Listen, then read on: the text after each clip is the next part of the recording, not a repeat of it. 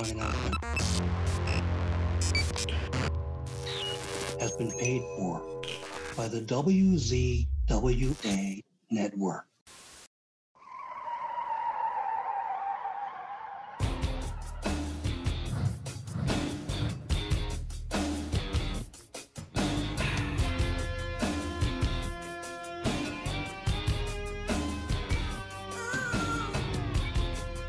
Ladies and gentlemen, welcome to the Insider's Edge podcast here on the WZWA network. I'm your host with the most on the West Coast, California Inferior. What a joy, honor, and privilege to be with you all once again. And speaking of a joy, honor, and privilege, right here, right now, I get to speak to a guy who was part of a tag team that I was highly entertained by in the mid 2000s in the WWE. He's one half of the incomparable Highlanders. He is the one. He is the owner. He is Mr. Robbie McAllister. How are you, sir? I'm Robbie. I'm absolutely fantastic. How you doing? I'm great, bro. Thank you so much for uh, taking the time to talk to me today. Really appreciate it. Uh, as I said, very entertained by uh, you and Rory's antics uh, in the WWE, but th- th- there's a whole story aside from that, which I'm looking forward to learning about. And it always begins at the beginning, Robbie. The first question always is How did you become a fan of professional wrestling when you were a young man? Uh, basically, I watched Maple Leaf Wrestling in Canada uh, for those of you, I'm not born in Scotland. Oh, big surprise. Uh, but uh, I watch Maple Leaf Wrestling. I watch some NWA, um, some Calgary Stampede, and some other things on Saturday mornings uh, with my friends, eh, maybe six to eight, nine years old. And uh, right after the shows, we would start wrestling in his basement on the mattresses we'd put out in a ring. And uh, basically, um, it's funny. I had uh, my my brother's best friend at one time. His name was Daryl, but we called him Bobby. And uh, I don't know why we called him Bobby Crosswalk, but uh, I, I, just remember that uh, I used to say to Bobby or Daryl, I used to say to him, and say, "Hey, me, I'm gonna be, we're gonna be Billy and Bobby Crosswalk. We're gonna come down with signs and hit the stop signs and hit people." And and that's you know, we're going back to early 80s here. So, but that, you know, that would have been cool back then.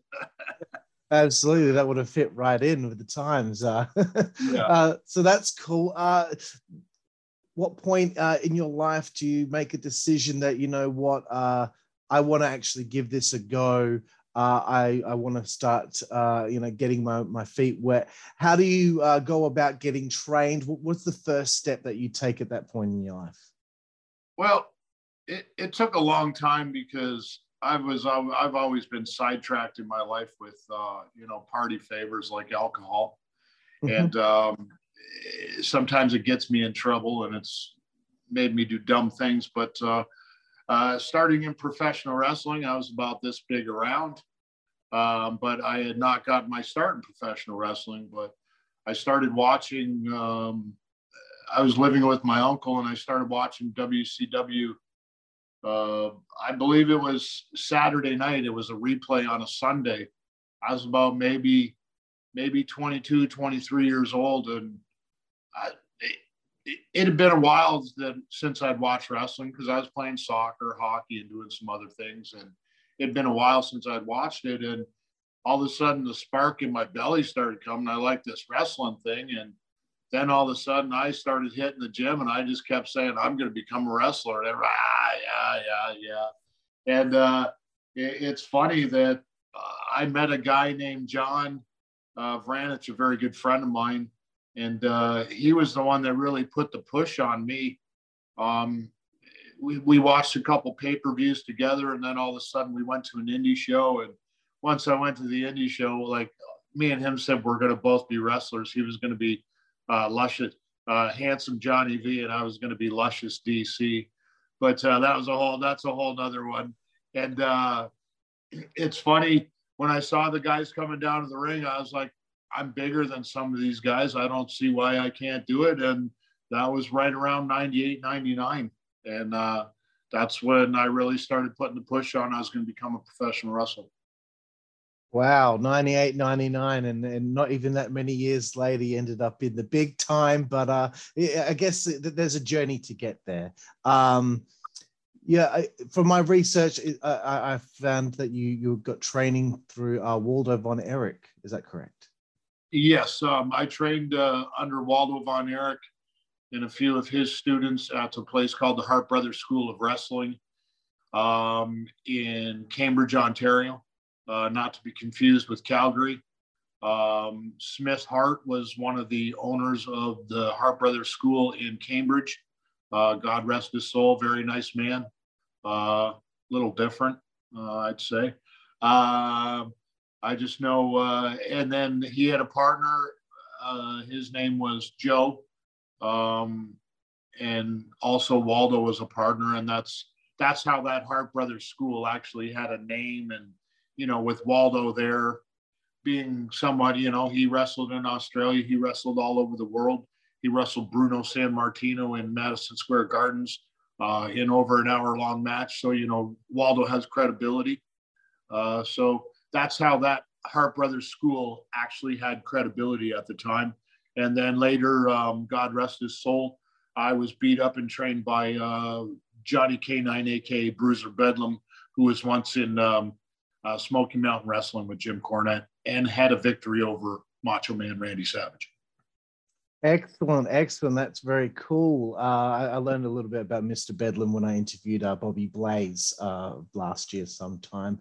Um, okay, cool. Uh, so that's uh, uh, very interesting stuff. I, and and I, I, I was wondering how you came to meet your your your future tag team partner, who many may know as Rory. Well, Rory, as I don't know if most know, but Rory is an original Scotsman.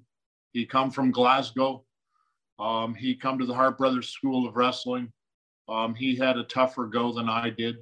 Um, I was able to see what it was and what it, what I could do with it, the place. Where Rory was coming from a foreign land and basically got hosed and spent a lot of money. Um, you know, he was promised lakes and cabins and all kinds of stuff, and uh, it was a wrestling ring above the, the Bank of Nova Scotia. in downtown Cambridge, Preston, Ontario, it's called. And uh, so when Rory showed up, he was in, he was quite uh, taken back as he had spent, oh, I'd say, I'd say up over ten thousand or more dollars. Um, when you put that in British pounds, that's a crazier amount of money. And but we developed a bond right away and he had actually injured himself and went back to Scotland. And I didn't think he was ever going to come back. And when he came back, um, we put together the Highlanders uh, and Joe Frockledge, the guy that was one of the owners at the Hart Brothers School. Uh, he was known as Ike Shaw, a nobody. Um, lots of stories of Ike Shaw. Uh, he's he's uh, a legend of folklore here in, uh, in, in Ontario and Canada wrestling.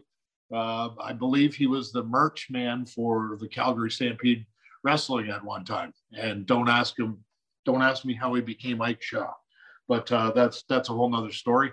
Um, but back to Rory, um, Ike wanted us to be Duncan and Connor MacLeod. And uh, that's a straight rip off from the Highlanders movies. So it was like, uh, no.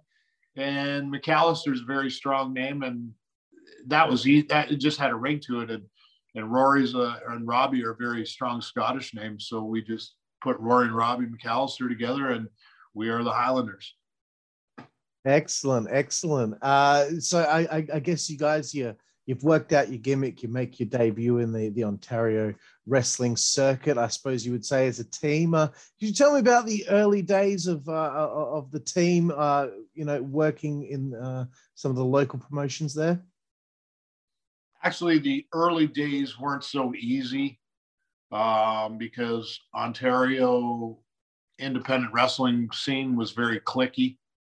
Um, me and Rory are different entities in a way. I'm a very happy-go-lucky guy. He's a little different than me. Um, and in this business, it's a lot of ass kissing and and politicking and being nice to people. And and at the same time, I don't really want to kiss ass to be, you know, to get anywhere because, you know, I just came out of an eight year sales career uh, that I done very well at. I'm basically semi retired now. Um, I don't have another job but work on this house I'm in. And eh, basically, uh, uh, damn it, I lost my train of thought. Um, uh, yes, and but that sales career, I never had to kiss ass. They they knew my work ethic, and if I said I was going to go do something and do it, I did it, and I went and made them millions of dollars. So, in the end, I, I'm in a very good spot now because I'm not going to kiss anyone's ass. I don't need anyone's work. I I can work for myself for the rest of my life. I do still have bookings and stuff. Um, I have aspirations of other things, so you know, I kind of went off on it, but I'm. That's cool. Um, but yeah, uh, I understand what you mean. It was like that for me uh, when I took the jump for and, and, wrestled locally here in Australia. Very uh, clicky and uh, just a lot oh. of bullshit. Yeah, that, that, that's where I was going to go. So me and Rory, right. me and Rory actually had to. You put me back on track. Rory and I had to Rory and I had to go elsewhere to, and we basically sent out tapes and we started working in Indiana, Michigan, Ohio, Massachusetts, and just kind of left Ontario alone. And you know, it's uh, it's funny because you know it was better to leave and go somewhere else because you busted your ass and learned how to actually get there instead of in your in the little click pool where you know, you can go kiss everyone's ass to be on a show, but are you kissing the right ass to get to WWE? Because that's the ultimate goal. Yeah. That's it, especially during that time period. That's uh, when WCW goes under, then that's the only real place you can uh, make a big name for yourself. Uh, but we're almost there. We're almost there. I just want to know about this feud that I read about uh, between the Highlanders and the Texas Hellraisers. Can you tell me a little bit about this feud? It, it, uh, from my research, it said two years uh, this feud went around the country. Um, so, so in, in Ontario, uh, we made it into Quebec. Um, the Hellraisers feud, uh, basically, you know, there was some promotions in Ontario that, you know, there weren't so clicky, so we did go work for them. Uh, we met Pat Pat Murphy, and um, oh, Tyron Eric Dawson and, and Scott Chase are the names of the Hellraisers. And uh, basically, we fought in GLCW, which is Great Lakes Championship Wrestling. We fought. Um, I can't name all the promotions because I was a wrestler. I really not a mark. if, if, you understand what I mean, I, I yeah. don't get I don't get giddy over Hollywood people. I don't get giddy over Hulk Hogan. I don't get giddy over anybody. I'm there to do my job, and that's what it, that's. I, I am one of those type people. So yeah, well, I, I don't remember all the names of the companies, um, but yeah, we we went all over Ontario. We made it into Quebec, and uh, we've actually uh, spilled it over into uh, into Manitoba. And you know, as for all of Canada, sometimes people think in wrestling they can make big stories. you know, if it was all over Canada, you know, I I'm a more realist. I'm not so yeah, I'm a showman and a realist, but I'm not so much a bullshitter. Put it that way. Fair enough. I could tell a story, but I'm not gonna. I'm not just gonna make stories up. Okay, that's, that's the type of person I am. That's cool. I you, appreciate that. You know, you know how you know how people like people can make the story up and because it's because it's the internet world, people will believe it. So it doesn't matter. Like at one time, I had a company called Canadian Professional Wrestling, and I had a feud with a guy named John Boland. and we had awesome matches.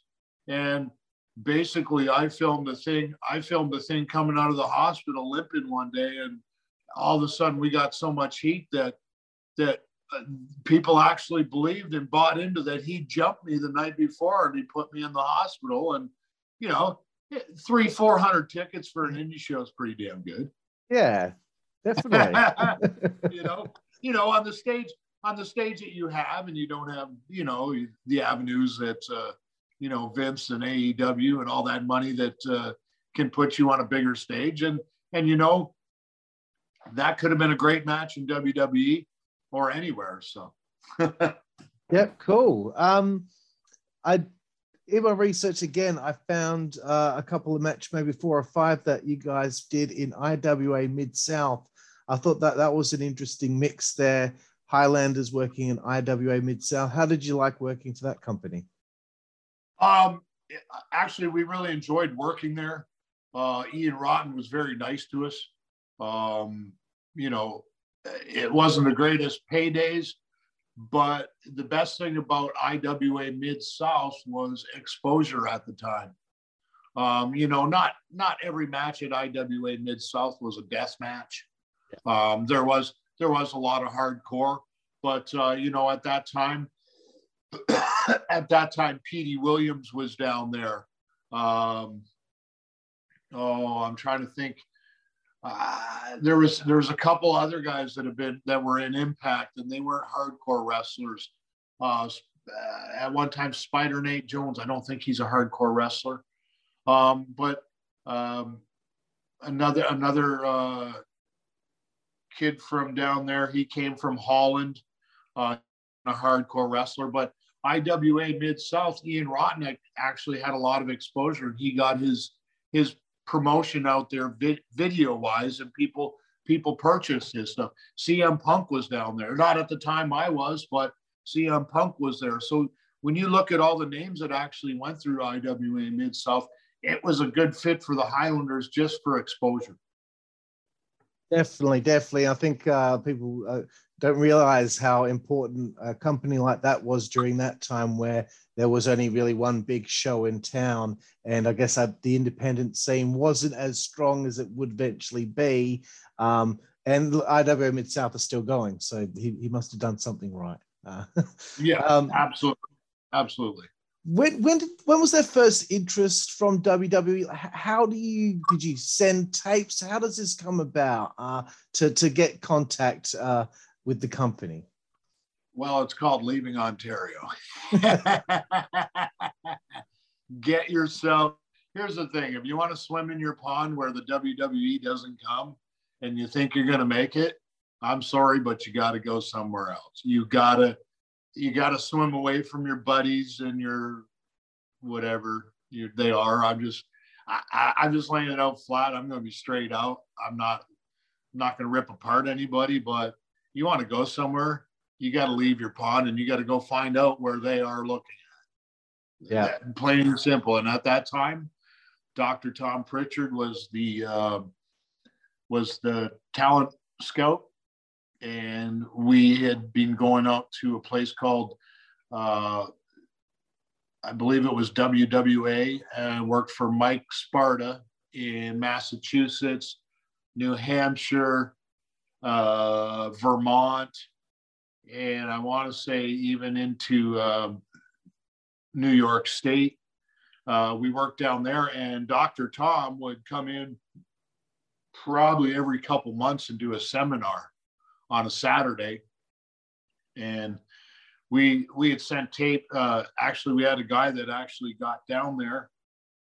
Um, at that time, his name was Quincy Valentino. Whole nother story on him. Quite the character. Uh, but he basically needed some guys to drive down with him, and uh, we basically sent some tapes down to this Mike Sparta, and he got you know in the kilts. We looked good maybe on the gas at that time, looking looking pretty sharp. And uh, Mike Sparta booked us for two days and basically paid us for one day and said we could do the seminar free with Dr. Tom. So, you know, sacrifices, sacrifices. Three guys in a car. We come home with nothing, but we didn't pay for the weekend. We got to meet Dr. Tom on one of the shows. There, we got his phone number, start doing our work start doing more, get to know him a little, um, get in front of the right guy, you know, get with the right guys in the ring. Um, our, I think our biggest push ever for the Highlanders to WWE and Dr. Tom was the night uh, uh, we wrestled Dangerous Danny Davis and Chris Candido. We had a great match where we didn't call a lot in the back. We went out and worked. had a great night, and they really pushed. Uh, you know, Chris Candido was a tag team partner with Dr. Tom at one time in the the Body Donnas. So uh, I got that right. The Body Donnas. Yes, that's right. Yep. Yes. Okay. Sorry. Uh, like I say, I'm not a mark. I'm I, am a wrestler. I uh, you know I, I know the guys. I don't know all the teams. You know.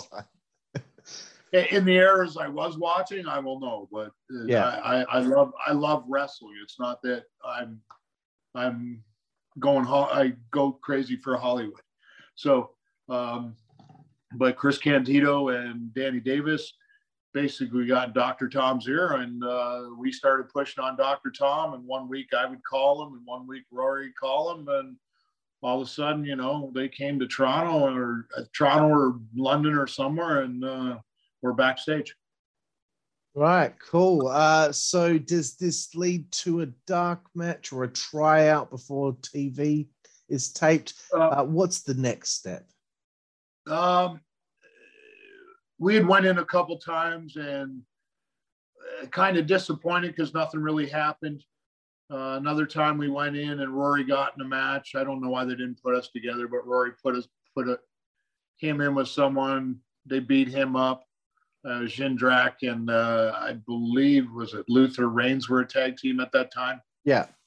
Um, uh, Rory, they, maybe maybe they liked me and they didn't. Maybe they didn't want me beat up, but those guys went and beat the shit out of those guys. So I was glad I wasn't in there. I think it was uh, I think it was A1 from Windsor. He was right. on Impact Wrestling. Yeah. Um, Rory and A1, I think they got beat up. Um, I got to do I got to do some stuff with Edge, Chris Benoit backstage. So uh, it, it was cool.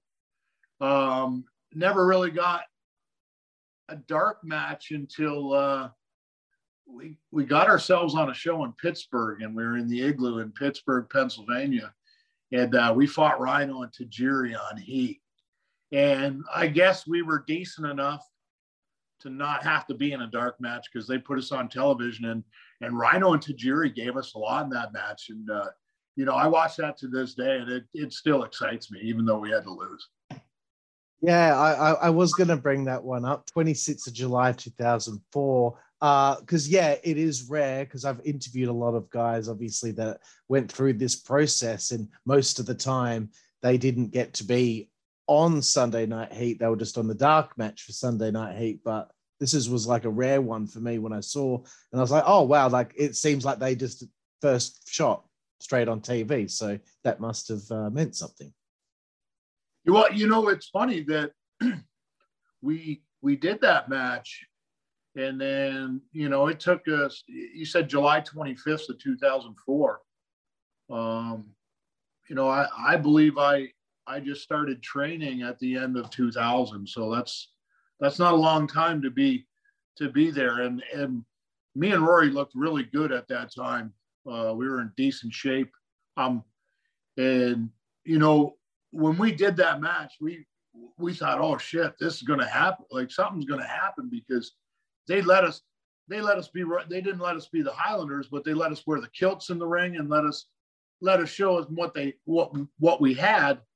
Um, but it still didn't happen till well, it would have happened a year and a month later when we actually got signed. But we had traveled for probably a year and maybe got on a couple shows a month here and there and you know it, it was a long grueling process and you know, it was getting to the point, are we ever going to get hired? You know?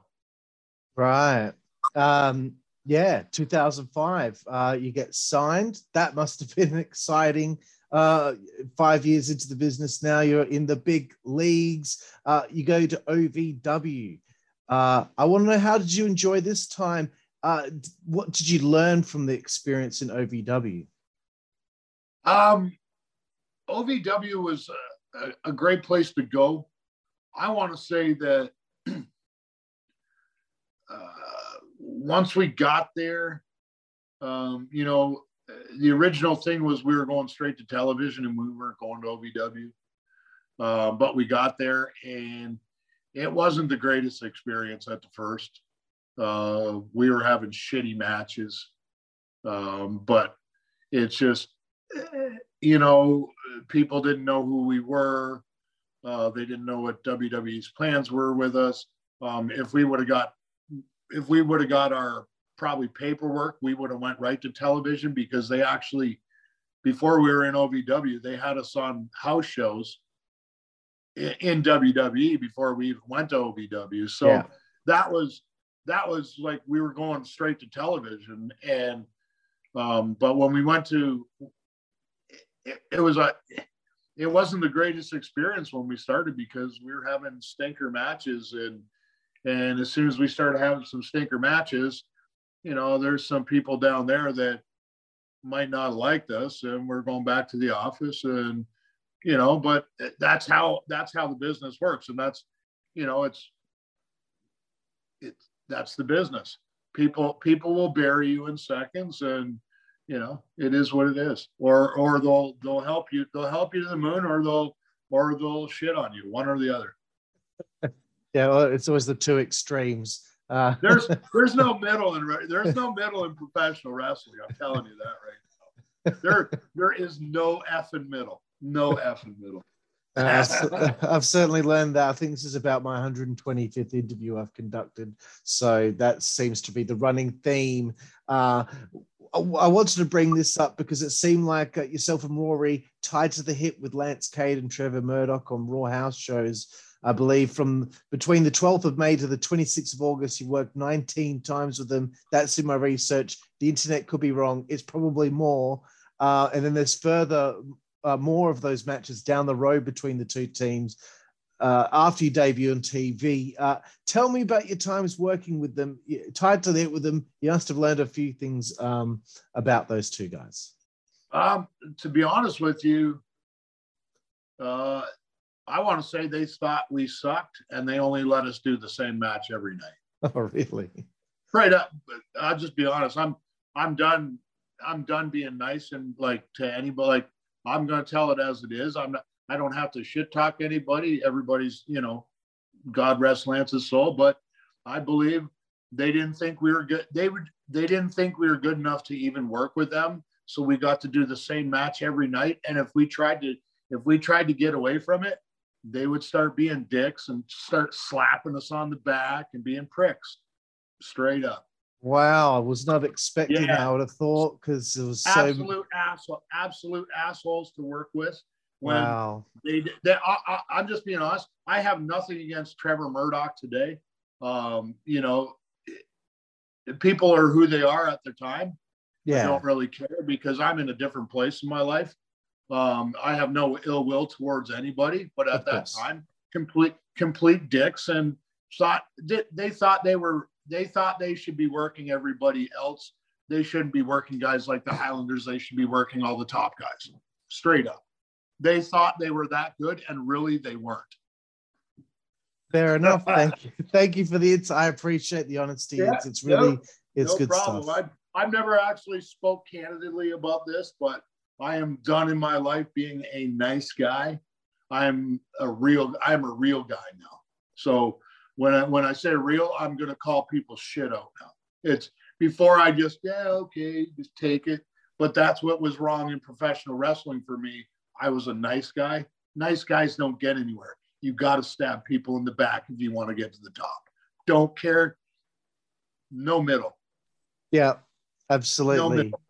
and see, uh, this is I like it. I like it, bro, because you know I just got a real answer from you. Sometimes I can do interviews and I, I feel like, gosh, I, I can't get anything, uh, any information. It's always like, it was great. This guy was great to work with. Thank you for a very nice answer there for me.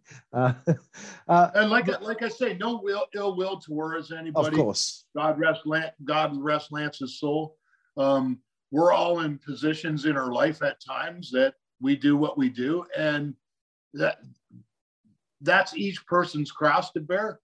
So it, it's it's it, it is what it is, and uh, you know they did the right thing to to to stay there longer and make more money. Yeah, understood. Um, before you go to TV, you you, you filmed some vignettes for the debut. Uh, you both must have been excited, thinking they're putting time into uh, you know uh, introducing us before we go on and, and work on the shows uh, on Monday Night Raw. Uh, tell me a little bit about the, the, the vignettes and, and that experience.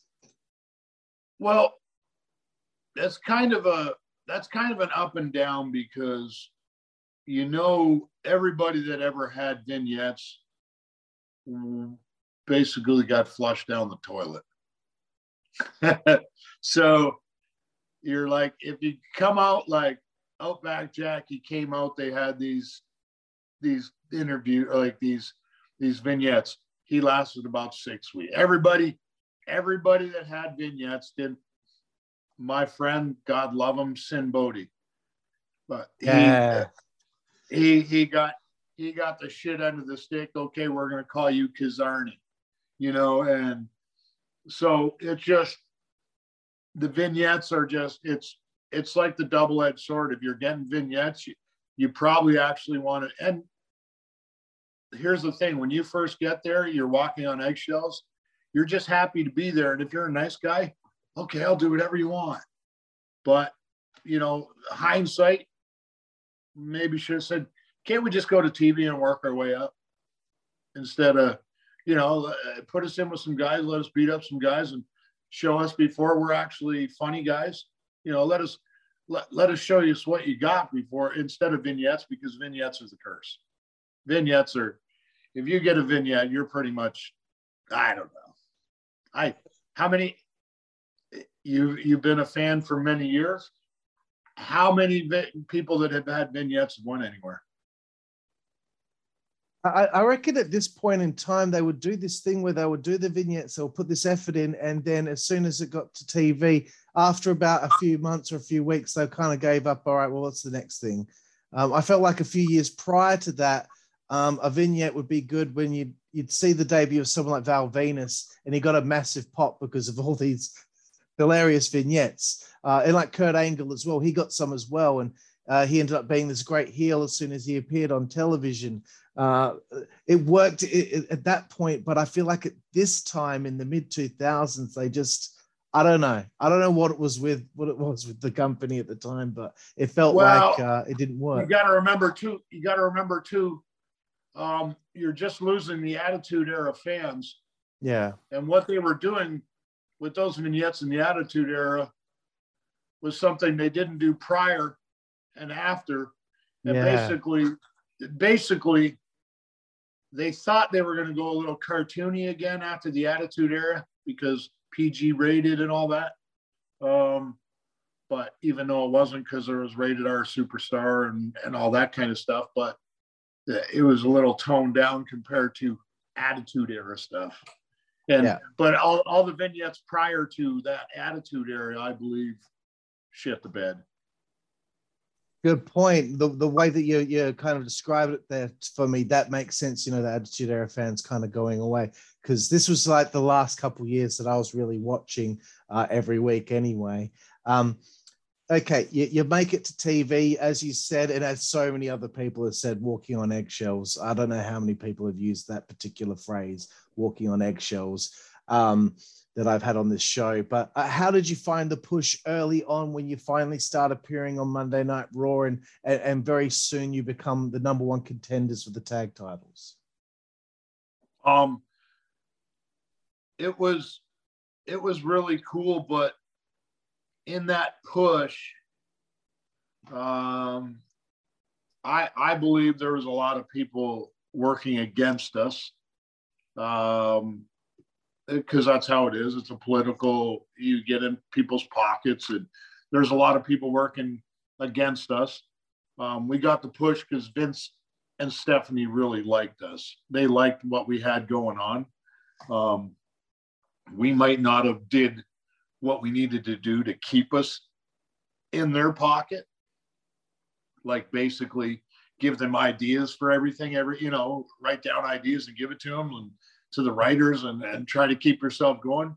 That's you have to get in someone's ear to keep on television. You got it's it's something I've learned and you know it's a hindsight thing. So I know for anything I do in my life, you got to stay on top of things. If you want to get something, you got to stay on top. So if you want to be on TV every week, You got to be in their ear to get there, and that that the politicking game. But you don't if you don't give them the you they're not going to think for you. You got to always kind of give them something in order to stay there.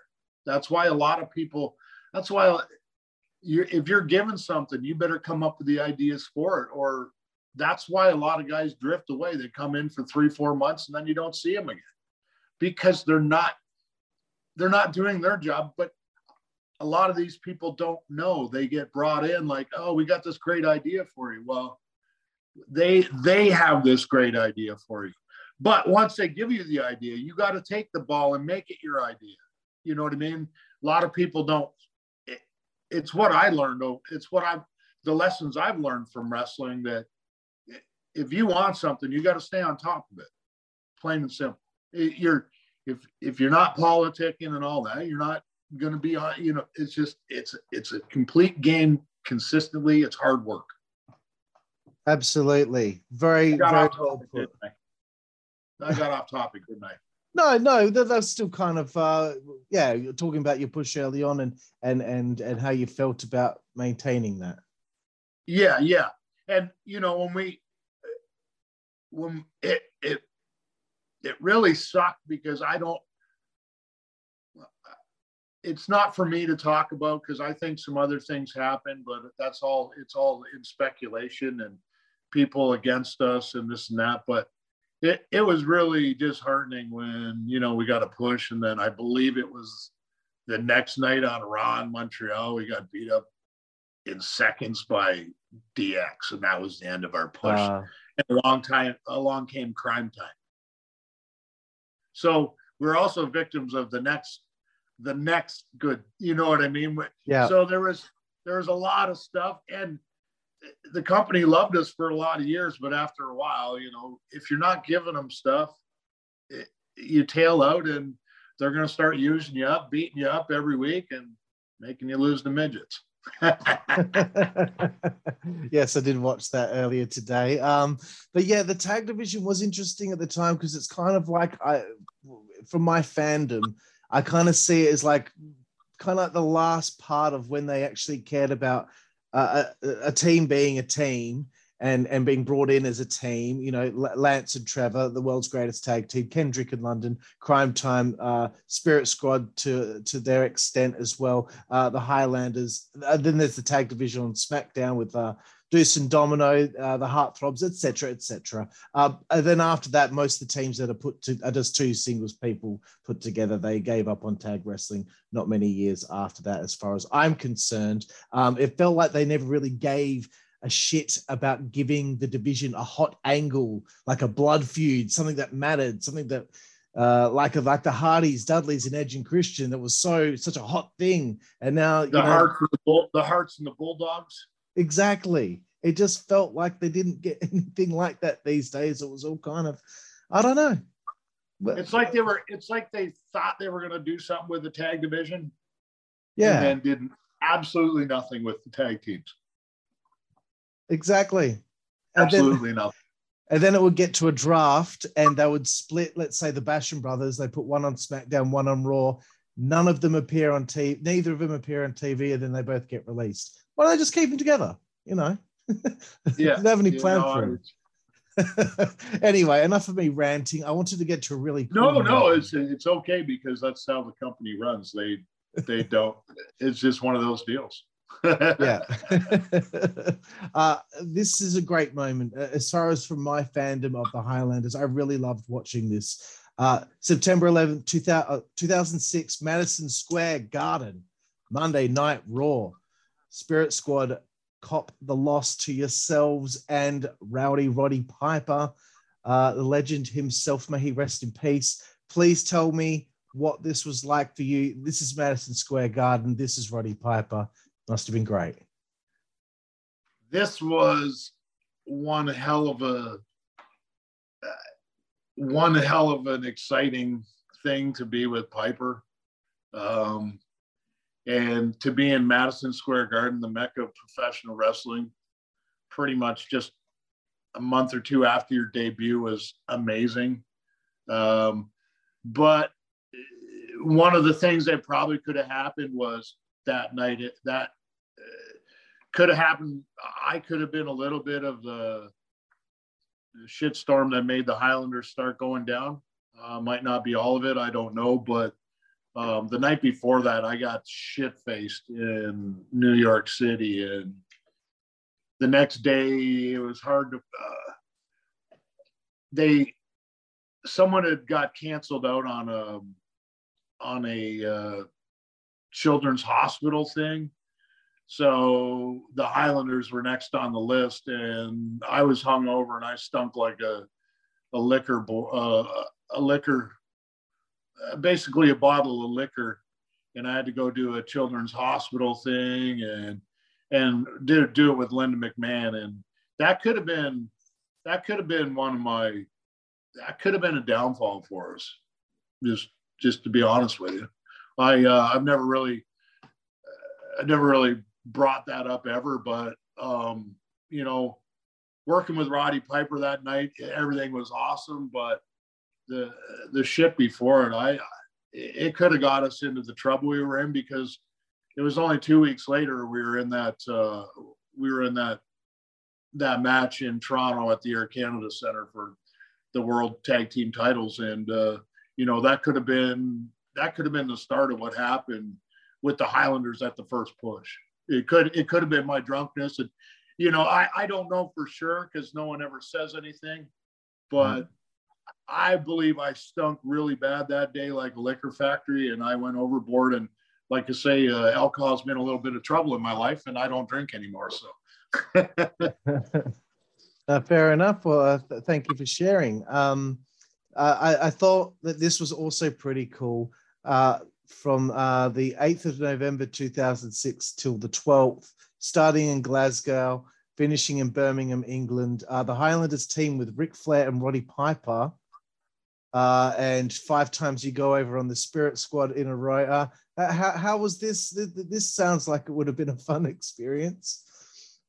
This one, that is actually one of, that was amazing because uh, Ric Flair actually wore one of our kilt, wore Rory's kilt in the ring, came out to the ring with Piper because uh, Piper and Flair were tag champs at that time. All right. Where that's where it was like, oh, this really sucks. Where are the two old guys, you know, the champs and not, you know, someone like us or, and at that time, Crime Time was, we were all on the road together, Crime Time, the Spirit Squad. But, uh, you know, that's, that's some pretty memorable matches uh, with Roddy Piper and Ric Flair for five nights. It's, uh, so you found out that we, it was five nights that we, because we did i want to say we did an eight day tour or an 11 day tour that week that time. Yeah i'll quickly go, uh, look through my uh, information here but i believe it was five uh, shows. What, what date are we looking at here? Uh, it was excuse me sorry 8th of november 2006 so november 06 uh Okay, yeah, it's um sorry. there we go. Okay, Glasgow, Newcastle, Nottingham, Minehead, uh, and Birmingham. So that that's yeah, the five Birmingham shows. was awesome. I got a great story in Birmingham. Yeah, sure. so uh so I'm hanging out with Randy Orton and uh we're and Piper that night because we're all the smokers, and uh, and um, so we went up. I don't know if it was my room or Randy's or Piper's room, but we started smoking a joint in one of the rooms in the hotel, and then all of a sudden the fire alarm goes off, and of course Piper gets up and he unhooks the fire alarm, and when you unhook the fire alarm in a hotel, it actually sends out that you've sends a, a, buzz downstairs that you've done it. So right. the next thing you know, security guys knock knocking on the door, and Piper answers the door. You know, the smoke's going out into the hallway. Well, within a minute, the security guy's in there smoking weed with us. Right? He calls down. He calls down and he says, "Hey, can you shut this alarm off? Blah blah. Everything's under control." I just got to be up here for about 10, 15 minutes. I'll be back down in a minute. I just got to fix this alarm. There's something wrong with it. and then he calls on his radio and we're just puffing a joint and having a good time. that is absolutely tremendous, bro. Yeah. Stuff. Um, I have to also correct myself. There was another uh, matchup, this time without Roddy, though, uh, on the 14th of November in Aberdeen. Uh, just yourselves and Ric Flair in a six man, uh, sorry, five on three handicap against the Spirit Squad. Uh, yes, that was awesome too. That was an awesome night in Aberdeen. Excellent. Uh, I just want to make sure that I corrected myself there. Very good. Okay. Um, we've we've kind of already talked about this situation, but uh, it's in my it's in my question. So, uh, twelve shots at the tag team titles in total, never won them.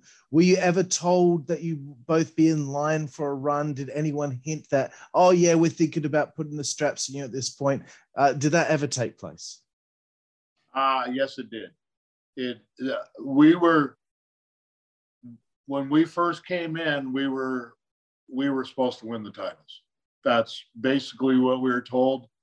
And like I say, it didn't it didn't happen because we went with the Spirit Squad and it didn't happen. And like I say, it could have been that it could have been that drunk night by me that could have you know because they just can't got through a bad situation uh, you know with drugs and alcohol and all that and they're starting to crack down and you know being a drunk it might not help i don't know i i you know maybe maybe it's just in my head, but it, it, it doesn't bother me or anything anymore. But it's something in my head that that I think could have been the start of some downfalls.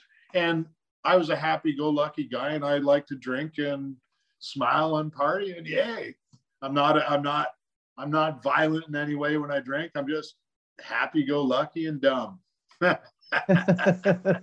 dumb. um, 7th of January 2008, Mohegan Sun Casino in Connecticut, uh, working with Mick Foley. And of course, Hornswoggle was Foley's tag partner there for that one. Uh, must have been thrilling to be in the ring with Mick. My neck still hurts from that double arm DDT. uh, that, that was a lot of fun, but, uh, you know, that, that was the end that that you know when you're getting beat by the pinned by the midget doesn't matter if you're in there with Foley and you're getting pinned by the midget you know that that that was 2008 yeah. Yeah. You know your uh you know your time's up. It's coming. Some people don't say that but uh, I believe when when you're getting uh, and the only reason I believe this is because I saw what happened to the heartthrobs before us. Right and it, as soon as, you know, I like, I really like those guys. They were really nice guys. Um, but I believe they were too nice and in the same situation got trampled on. Um, but I saw what did happen to them. And then all of a sudden, when they were going in at the end and losing in a minute and stuff like that, you know, right right after that, one of them got let go, and then not too long after, uh, Roselli was let go. Uh, maybe three, four months later, Roselli was let go. But I just saw what was happening with them, and I knew that getting pinned by the midget, that's the beginning of the end. The yeah, beginning. I, I can understand what, yeah, exactly. I, um, me and my friends used to like, we used to hate Hornswoggle because they would always use him like if they didn't know how to finish off an angle like who's this big mystery guy? You know who's the r- anonymous raw general manager or whatever? Or who was uh, vince mcmahon's uh, illegitimate child or whatever? Uh, they, they, couldn't figure it they never knew what their plan was. It always ended up being him. You know i'm, I'm sure he, uh, dylan is a great guy but God, when they would do that, they did him no favors. Anyway, just wanted to get that out of my system. Uh, Rory, Rory gets injured.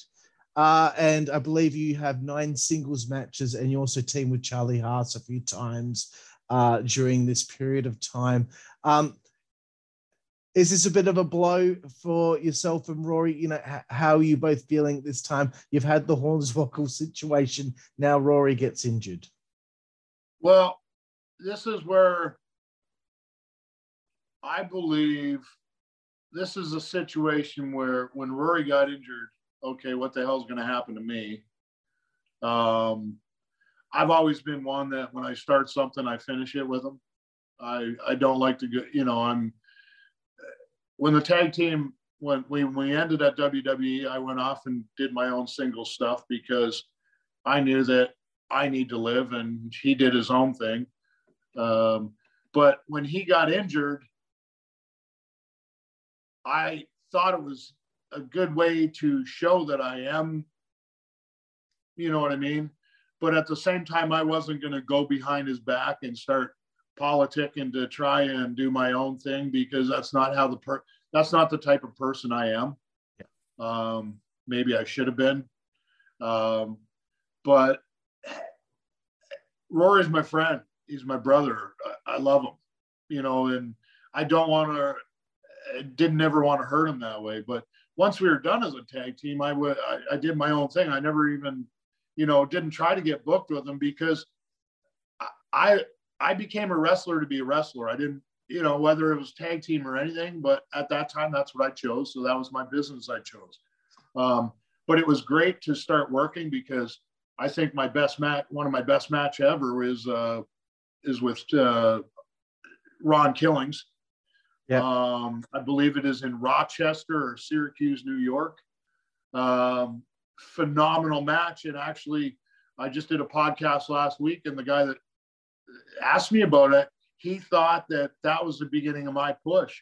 They were going to start pushing me as a singles. Um, maybe they thought about it. I don't know, but that had already happened after the TNA incident. Um, but I also think that Rory's, I believe Rory's injury helped us get another six months out of the company after WrestleMania. Right.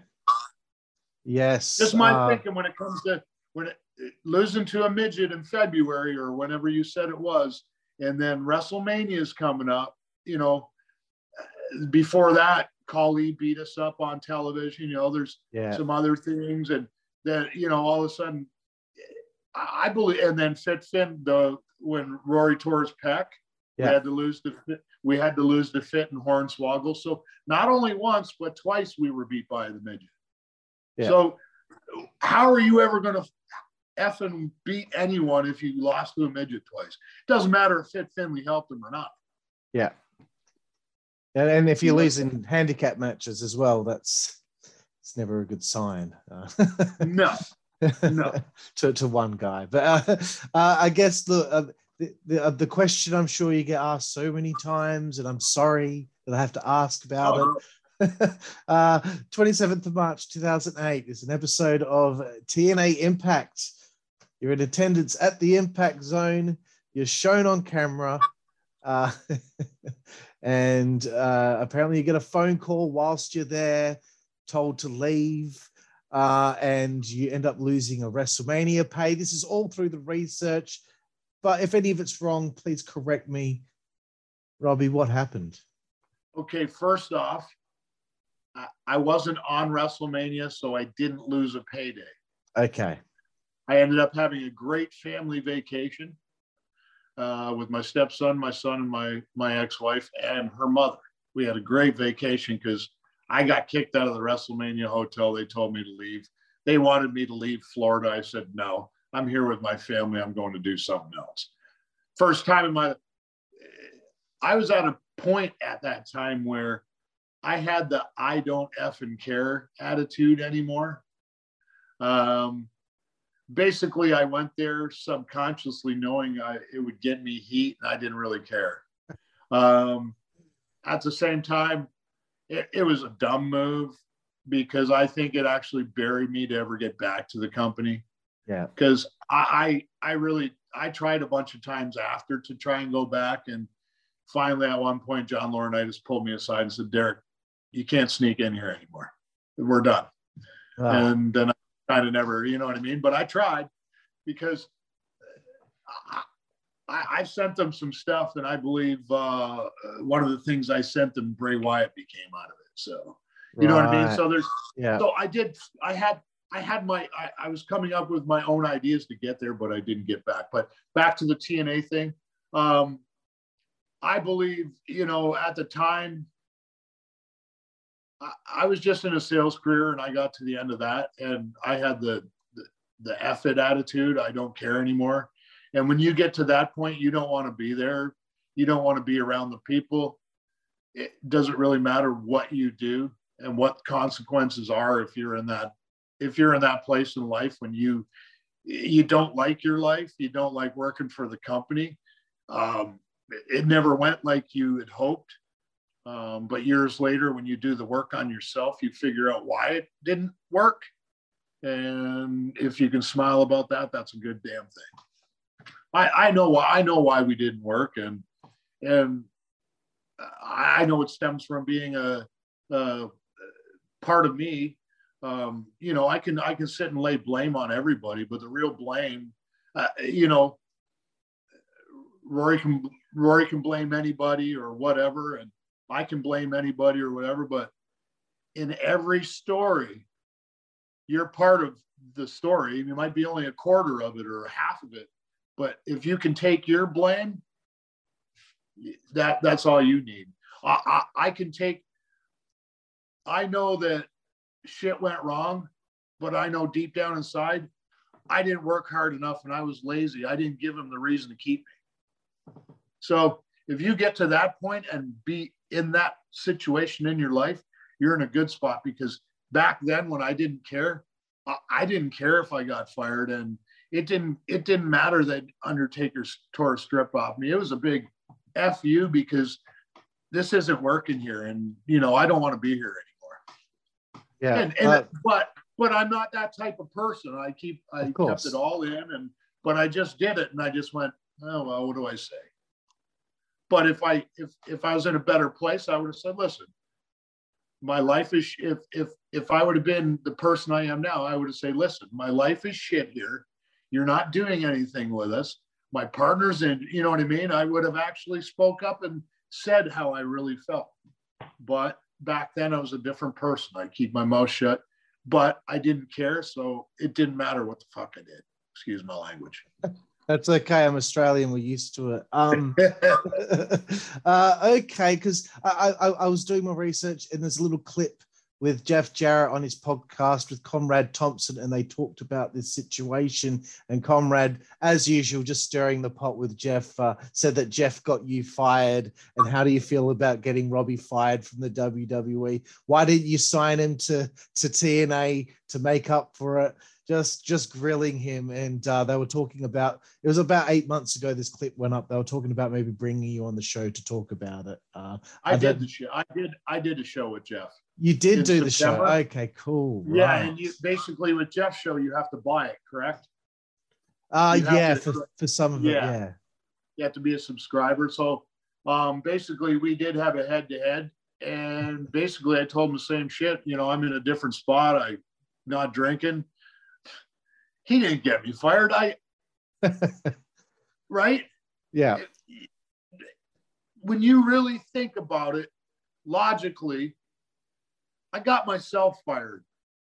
I wouldn't, if I didn't want to be fired, I would have never put myself in that situation for Jeff Jarrett to put me on camera. So he didn't get me fired. He went, oh, what the hell? In all, in all honesty, yeah, people people could say, how can you how can you forgive him? How can it was me that put myself in the it, you, you know what if, if half the people in this world took blame for themselves we'd be a better world honest to god because everybody wants to pass the buck on everybody poor me this that you know what do the work on yourself and you'll figure out that a lot of the times it's like it's like if you know on tuesday that the grocery store is going to go em- is, is going to be empty on tuesday why do you go on monday there's going to be nothing there. You know what I mean? Yeah. If, if you go Monday, if you go Monday and then get all pissed off because nothing's there, whose fault is it? why? Why are you going to get mad? Because yeah. it's your fault. You know what I mean? I I have too many realizations of this stuff yeah. half the time you're mad, it's it's your own damn fault. It's it's it's weird, but if you think about it logically, just like that example I said, yep. if if the grocery store is empty on Tuesday, why the hell are you going? On, Why are you going grocery shopping on Monday? And then like get pissed off because you can't get your favorite steak or, well, you come on Wednesday when it's full. you know, but you know better.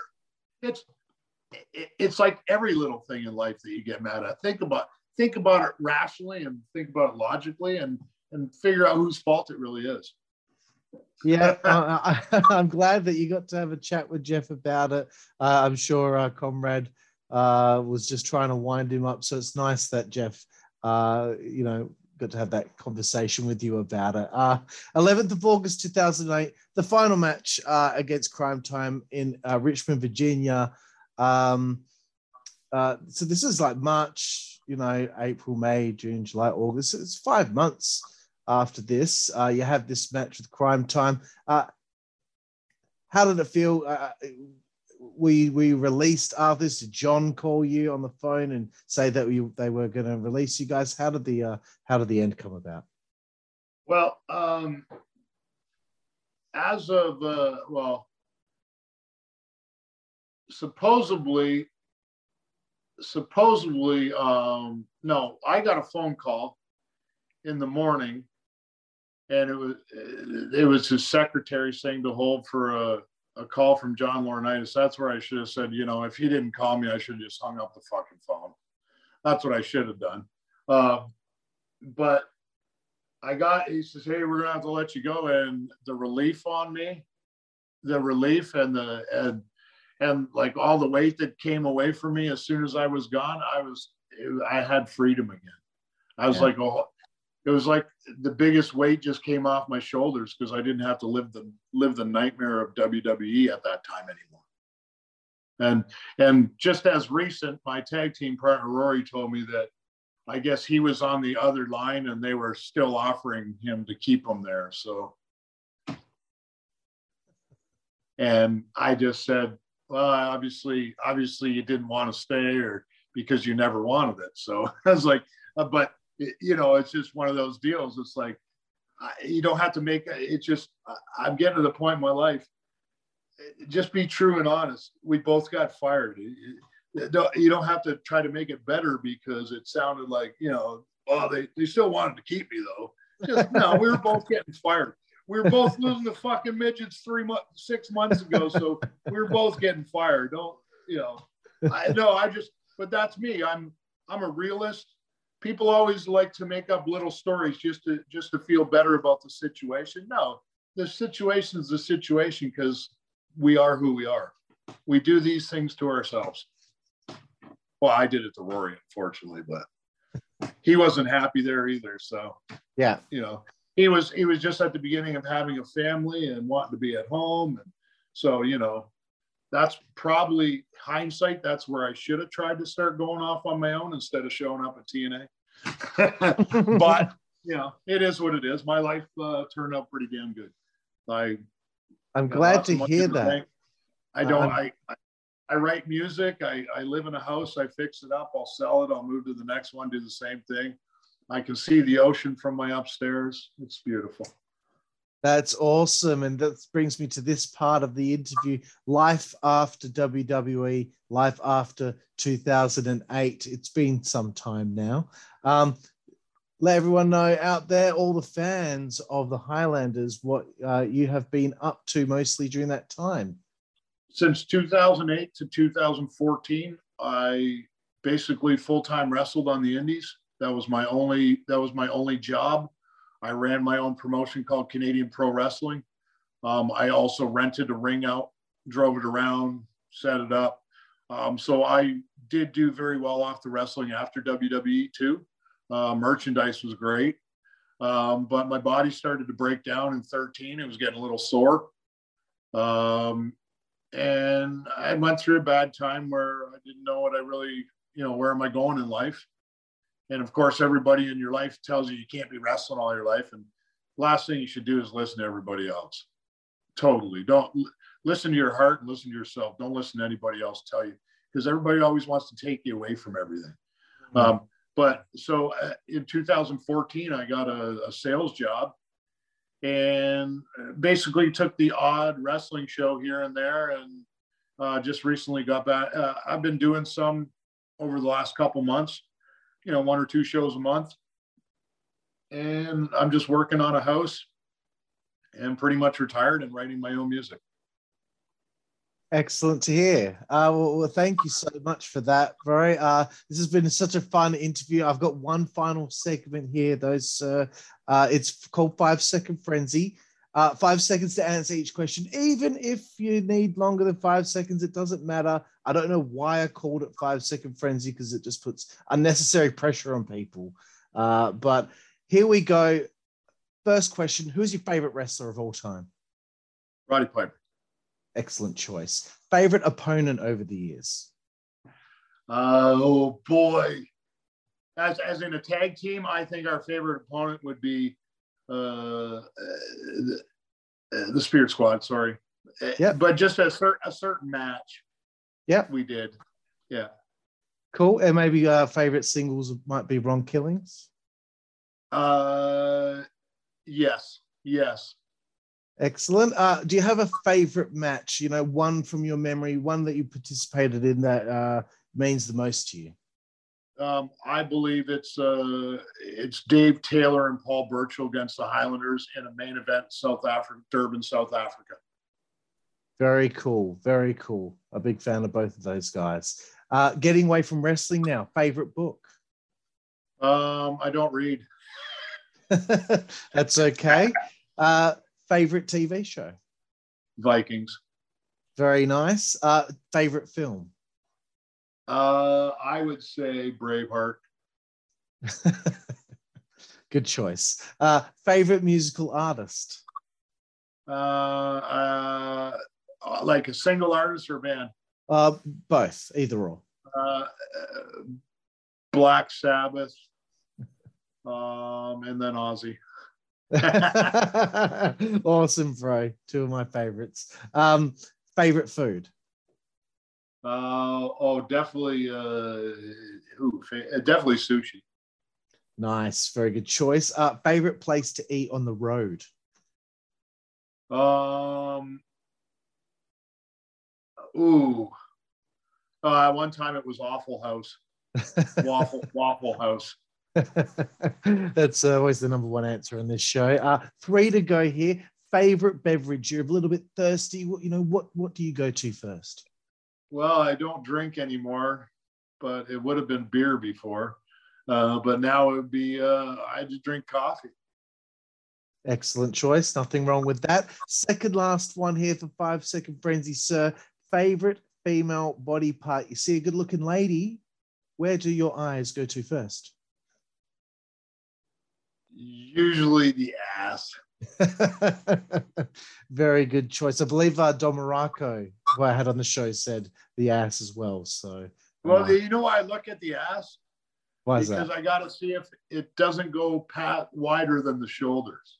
that's the that's the second thing. I go I go from the ass, and if the shoulders are narrower than the ass, it's uh, that's not for me. It's not for you. Fair enough. uh, and the last one is favorite curse word. Uh, fuck me. well, bro, this has been a fantastic interview. I really appreciated uh, your time. Uh, this was so much fun learning about your journey in professional wrestling, and uh, you, you may have had some ups and downs, but uh, you know, I think what when I say things like this, it really means something. I, I live in the most isolated city in the world, Perth, Western Australia. So in 2006, for you and your partner, Rory, to show up on television and make a fan out of me all the way over here in Australia, it means that you've reached so, so far. You got to wrestle Madison Square Garden, teaming with your favorite wrestler of all time. You should be so proud of everything that you accomplished in wrestling, sir. Absolutely. Absolutely. So thank you thank again for your time. Thank you for uh, having me on. No problem, sir. And uh, thank you all out there for watching the Insider's Edge podcast here on the WCWA network. I'm California. This is my new friend, Robbie McAllister, and we will Robbie! see you down the road. Thank you.